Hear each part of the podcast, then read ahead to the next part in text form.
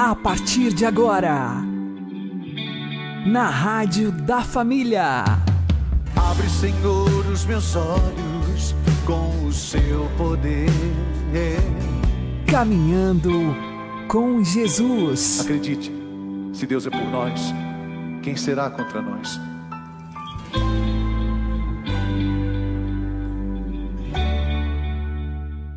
Olá, meu querido irmão, minha querida irmã, ouvintes da Rádio Regional Esperança, eu sou João Cláudio e este é o programa Caminhando com Jesus. Oremos. Inspirai, ó Senhor, as nossas ações e ajudai-nos a realizá-las, para que em vós comece e para vós termine tudo aquilo que fizermos. Por Cristo Senhor nosso. Amém. Santíssima Virgem Maria, Mãe de Deus, rogai por nós. Castíssimo São José, patrono da Igreja, rogai por nós. A graça santificante chama-se também habitual, porque a alma, enquanto permanece em graça, está habitualmente unida a Deus, isto é, encontra-se em um estado que não só lhe facilita responder positivamente às moções divinas, mas também a mergulha, por assim dizer, no amor e na benevolência do Pai. É por isso que a este estado de união com Deus chamamos amizade. Quer dizer, uma relação estável entre duas pessoas que se amam e comunicam entre si todo o bem que possuem. Esse caráter de habitualidade da graça santificante também pode ser entendido se lembrarmos que um só pecado mortal basta para expulsá-la da alma e precipitar a esta em um estado de total rejeição a Deus. Por supor uma versão radical ao fim último sobrenatural de todo homem, que é Deus mesmo, o pecado grave não é mais do que o ato pelo qual a alma, desprezando a amizade divina, joga fora a graça recebida e se põe a si mesma em um estado de inimizade com o Senhor. Trata-se de uma verdadeira morte da vida sobrenatural que pulsava dentro de nós. Ora, Assim como o estado de graça é algo real e objetivo, assim também o estado de pecado é algo real, objetivo e permanente, só podendo ser remediado por uma nova infusão da graça santificante. O que acontece ou por meio de um ato de contrição perfeita, ou de modo ordinário pela confissão sacramental dos pecados graves cometidos. Sem isso, aquele cordão umbilical permanecerá rompido e nós, privados da graça santificante, nos tornamos pesos mortos, disformes aos olhos de Deus, com a imagem de Cristo que deveríamos levar em nós toda desfigurada. Cabe a ação contínua das graças atuais, secundadas livremente por nossa cooperação, fazer com que a graça santificante, uma vez infundida em nossa alma, se desenvolva e nos modifique de forma cada vez mais profunda, desde os estágios iniciais da vida cristã, a chamada via purgativa, passando pelo amadurecimento perseverante na via iluminativa, até nos conduzir àquele estado de união perfeita que é, já aqui na terra, como que o começo da plenitude de amor e santidade que nos espera no céu.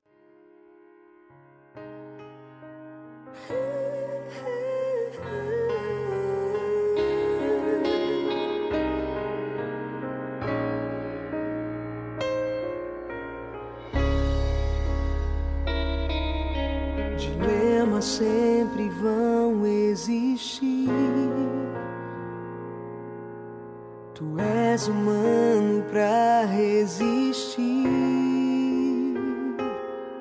Os seus sonhos queres alcançar, mas às vezes o não é a resposta. Não quer dizer que o tempo é ruim. Peço, filho, confia em mim. Pois meus planos são perfeitos e a base desses planos é você. Te escuto cada vez que me procuras. Talvez mas eu colho as suas lágrimas. Minha graça te basta, minha graça te basta.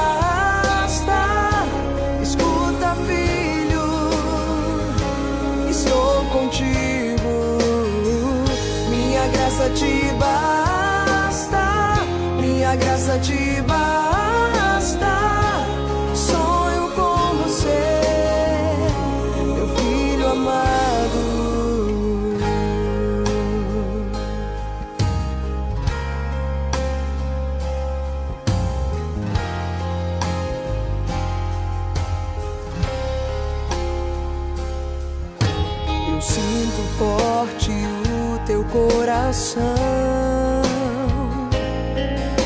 pois todo o teu fardo carrego em mim. Até entreguei o meu filho que assumiu teu lugar naquela cruz.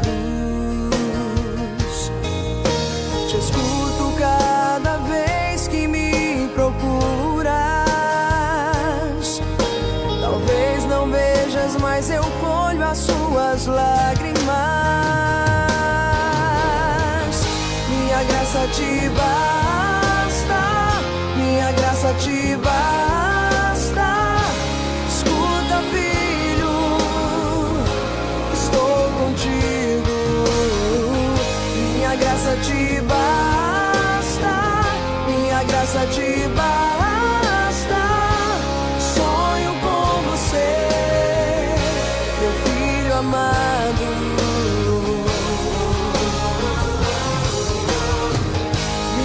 graça te basta, minha graça te basta. Escuta, filho, estou contigo. Minha graça te basta, minha graça te basta. Sonho com você, meu filho amado.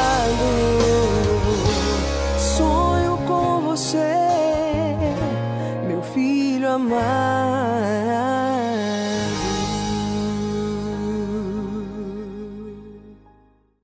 Caminhando com Jesus e o Evangelho do Dia. O Senhor esteja conosco, Ele está no meio de nós. Proclamação do Evangelho de Jesus Cristo segundo Marcos. Glória a vós, Senhor. Naquele tempo, Jesus ensinava no templo, dizendo: Como é que os mestres da lei dizem que o Messias é filho de Davi? O próprio Davi, movido pelo Espírito Santo, falou: Disse o Senhor ao meu Senhor: Senta-te à minha direita, até que eu ponha teus inimigos debaixo dos teus pés. Portanto, o próprio Davi chama o Messias de Senhor. Como é que ele pode então ser seu filho? E uma grande multidão o escutava com prazer. Palavra da salvação.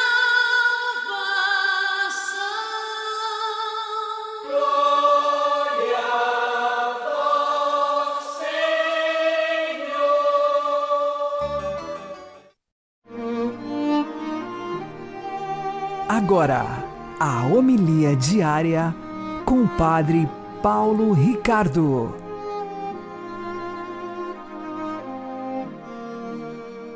Meus queridos irmãos e irmãs, com alegria, nós celebramos hoje a primeira sexta-feira do mês de junho.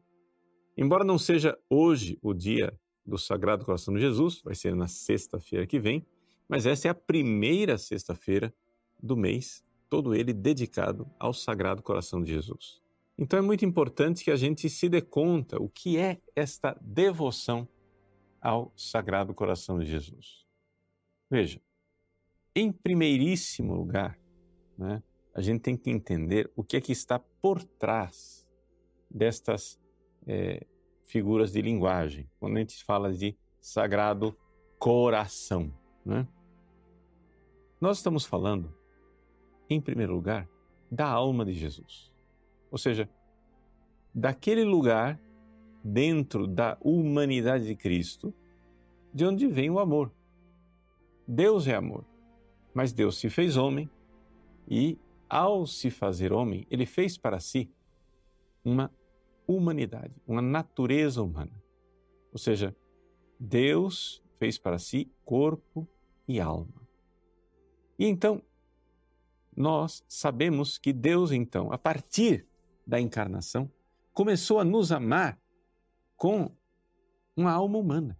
Começou a nos amar com uma vontade humana onde habitava uma graça extraordinária do amor de Deus por nós.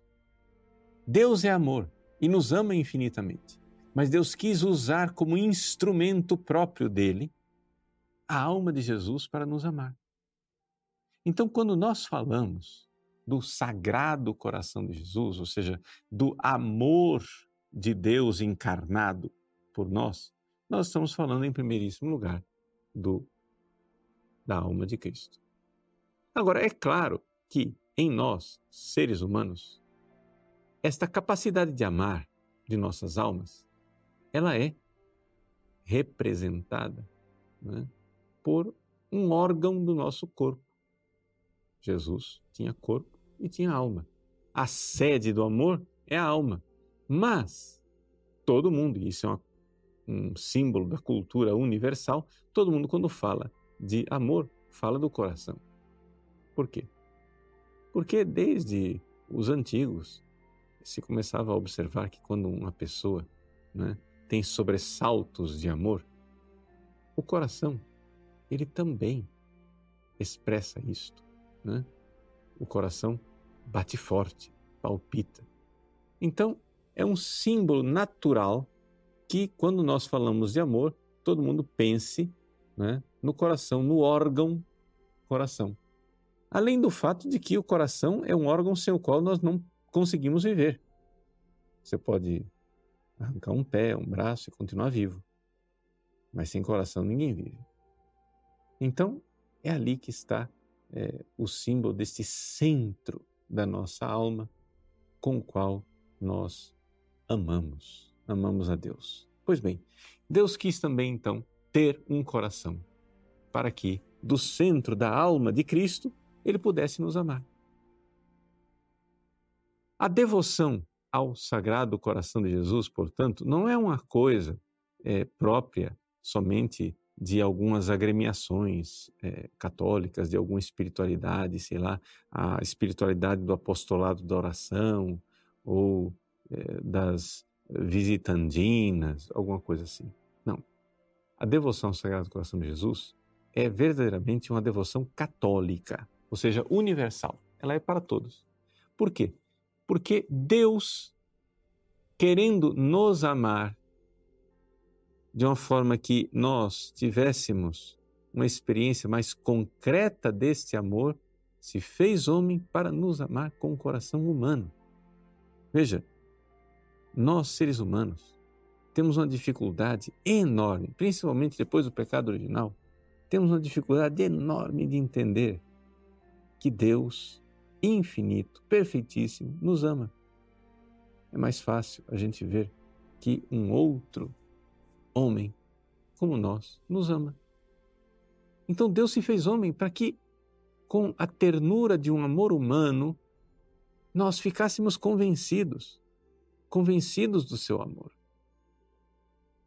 Por ele, nós enxergamos o amor de Deus pelo coração de Cristo, nós enxergamos o coração de Deus. É assim que quando a gente vê Jesus é, enternecido pelas crianças, deixa, dizendo: Vinde a mim, deixai vir a mim as criancinhas, nós vemos como o amor de Deus é terno, é meigo. Quando Jesus abre os braços e diz: Aprendei de mim, que sou manso e humilde de coração, nós vemos ali, naquele coração humano de Cristo, naquela mansidão e naquela humildade, um reflexo daquilo que é o coração de Deus.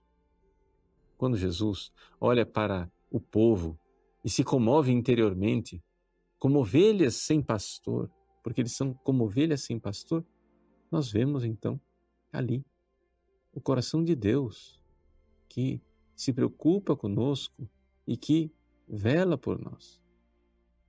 Quando Jesus chora diante do túmulo de Lázaro, nós vemos o coração de Deus que verdadeiramente não se contenta, não fica feliz com a morte do homem, mas quer que ele viva.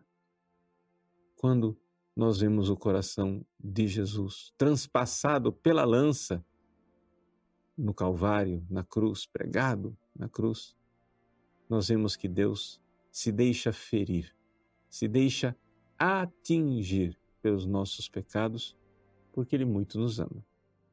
Então, é nisso que consiste a devoção ao Sagrado Coração de Jesus, que deve marcar todo esse mês de junho, mas não somente isso, deve marcar toda a devoção cristã, toda a nossa vida. Então, vamos concretamente compreender o que é que esta devoção pede de nós.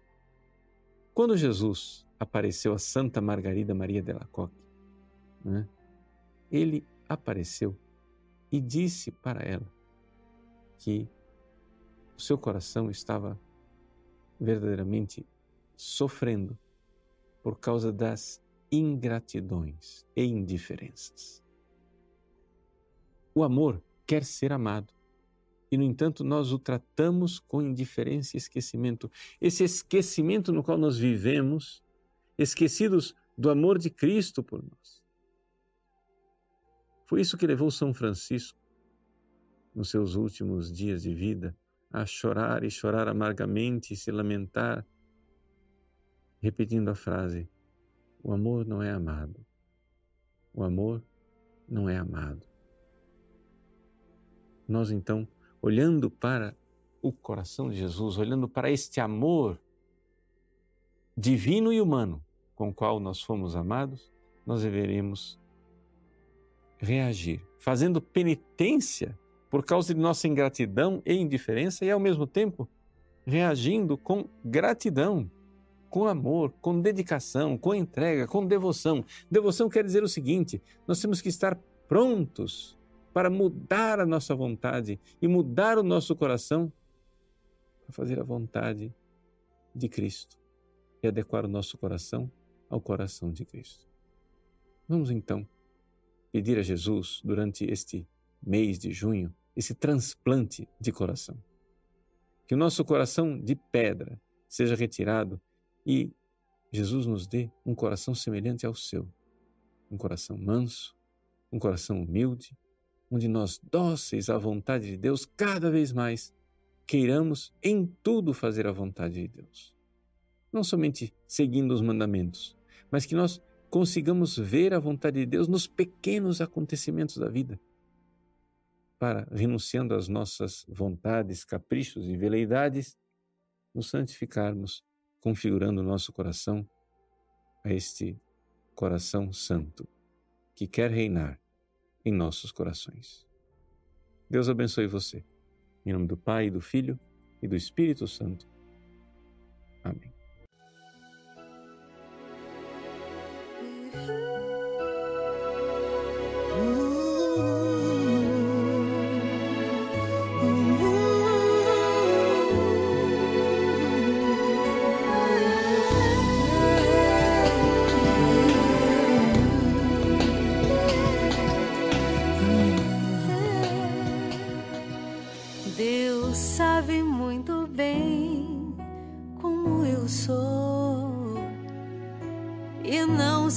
se impressiona com o que eu faço. Deus sabe muito bem como estou lutando pra acertar em cada passo. Conhece bem as noites mal dormidas e as lágrimas tão caras nesta Mas há esperança pra quem quer buscar amor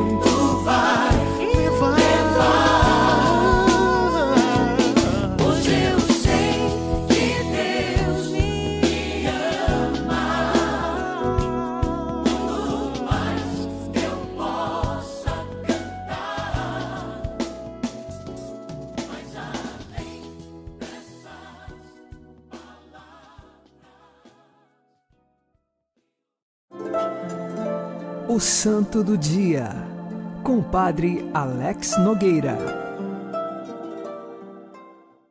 No dia 4 de junho, nós celebramos São Francisco Caracciolo. Ele nasceu no ano de 1563. Estamos aqui na região da Itália. O seu nome de batismo era Ascânio Caracciolo. Ele teve bons estudos, logo que começou a ler e escrever, rezava sempre o ofício de Nossa Senhora e tinha um coração aberto às coisas de Deus. Mais tarde, ele decidiu se tornar sacerdote, pegou o resto de sua pequena herança, que lhe era de direito, doou aos pobres e passou a viver a vida sacerdotal. Mas ainda via que dentro de si o seu coração procurava um outro caminho. E então, por um erro do carteiro da época, lhe entregaram uma carta que na realidade era para uma outra pessoa que tinha o mesmo nome. E o conteúdo da carta era um pedido que dois outros padres faziam para que Ascânio, o homônimo dele, lhe ajudasse na constituição de uma nova ordem religiosa. E no fim esta carta chegou a São Francisco Caracciolo e ele então aceitou aquilo como ponto da divina providência agindo na sua vida. E ele então se comunicou com o padre Agostinho e os demais que escreveram aquela carta, e eles iniciaram a obra dos clérigos regulares menores. Qual era o objetivo? De reunir padres para viverem em comunidade sob uma regra, mas fazendo os votos da vida religiosa e tendo vida contemplativa, mas ao mesmo tempo uma vida ativa de anúncio do Evangelho e principalmente de catequese, num tempo que se faz pós a reforma protestante, e nesse sentido era necessário catequizar muito, mostrando a fé católica. Por isso, os clérigos regulares menores, eles começam desta forma. A fundação é aprovada pelo Papa e eles fazem três votos costumeiros: obediência, pobreza e castidade.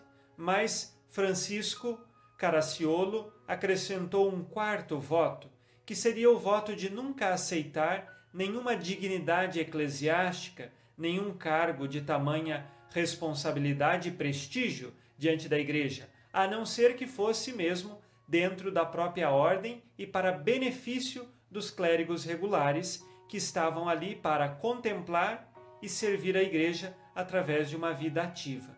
Assim, Francisco levou uma vida sempre humilde, de profunda contemplação. É conhecido que ele fazia também diversas penitências e de coração aberto aos pobres e ao anúncio do Evangelho. Ele se santificou vivendo em comunidade com outros padres e também com os votos que fez. Ele terminou a sua vida no ano de 1608 e depois a obra continuou produzindo muitos outros frutos na evangelização. Peçamos hoje a intercessão de São Francisco Caracciolo. Seu nome civil passou a Francisco quando então ele fez os votos. Rezemos com você e por você. São Francisco Caracciolo, rogai por nós. Abençoe-vos Deus Todo-Poderoso, Pai e Filho e Espírito Santo. Amém.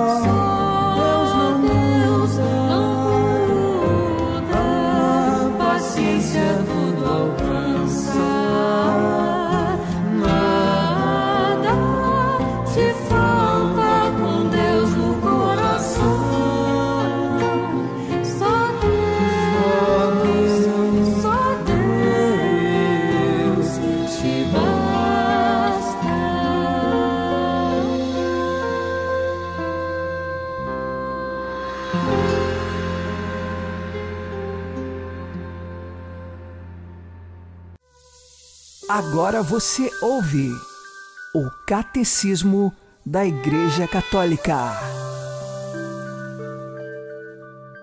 No princípio, Deus criou o céu e a terra.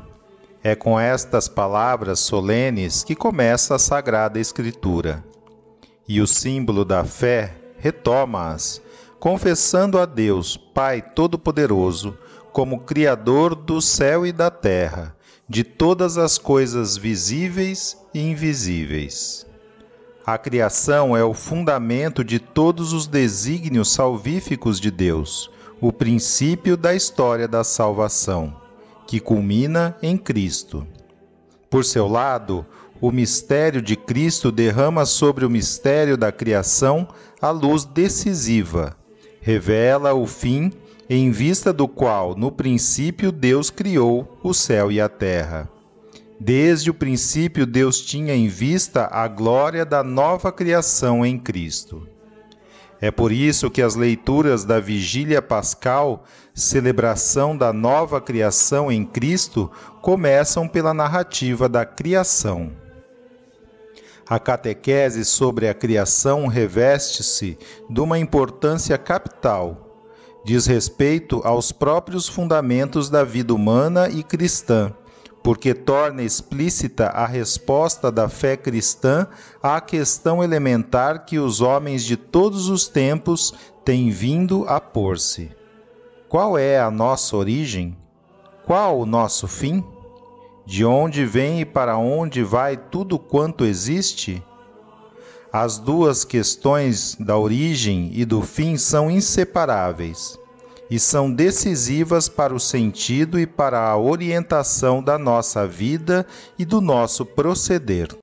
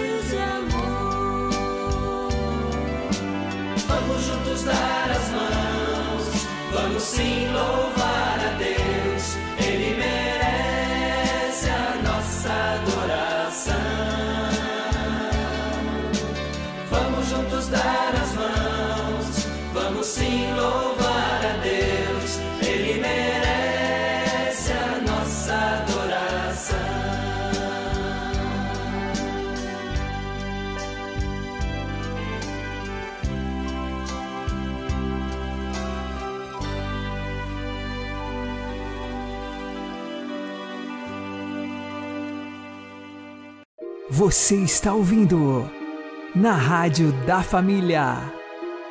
Caminhando com Jesus. No coração de Jesus existe tudo o que precisamos: fortaleza para os fracos, coragem para os tímidos, luz e conselho para os hesitantes e para todos, humildade, paz, caridade e alegria de viver. Citação de Santa Paula Francinetti. Oremos. Ó coração sacratíssimo de Jesus, fonte viva e vivificante de vida eterna, tesouro infinito de divindade, fornalha ardente de amor divino. Vós sois o lugar do meu descanso, o refúgio da minha segurança. Ó meu amável Salvador, inflamai o meu coração daquele amor ardentíssimo do qual arde o vosso. Derramai nele as inumeráveis graças de que o vosso coração é a fonte. Fazei que a vossa vontade seja a minha e que a minha vontade esteja eternamente conforme a vossa. Amém. Vocês podem ouvir este programa e os anteriores no Spotify. Uma boa noite a todos, que Deus abençoe vocês e continuemos caminhando com Jesus.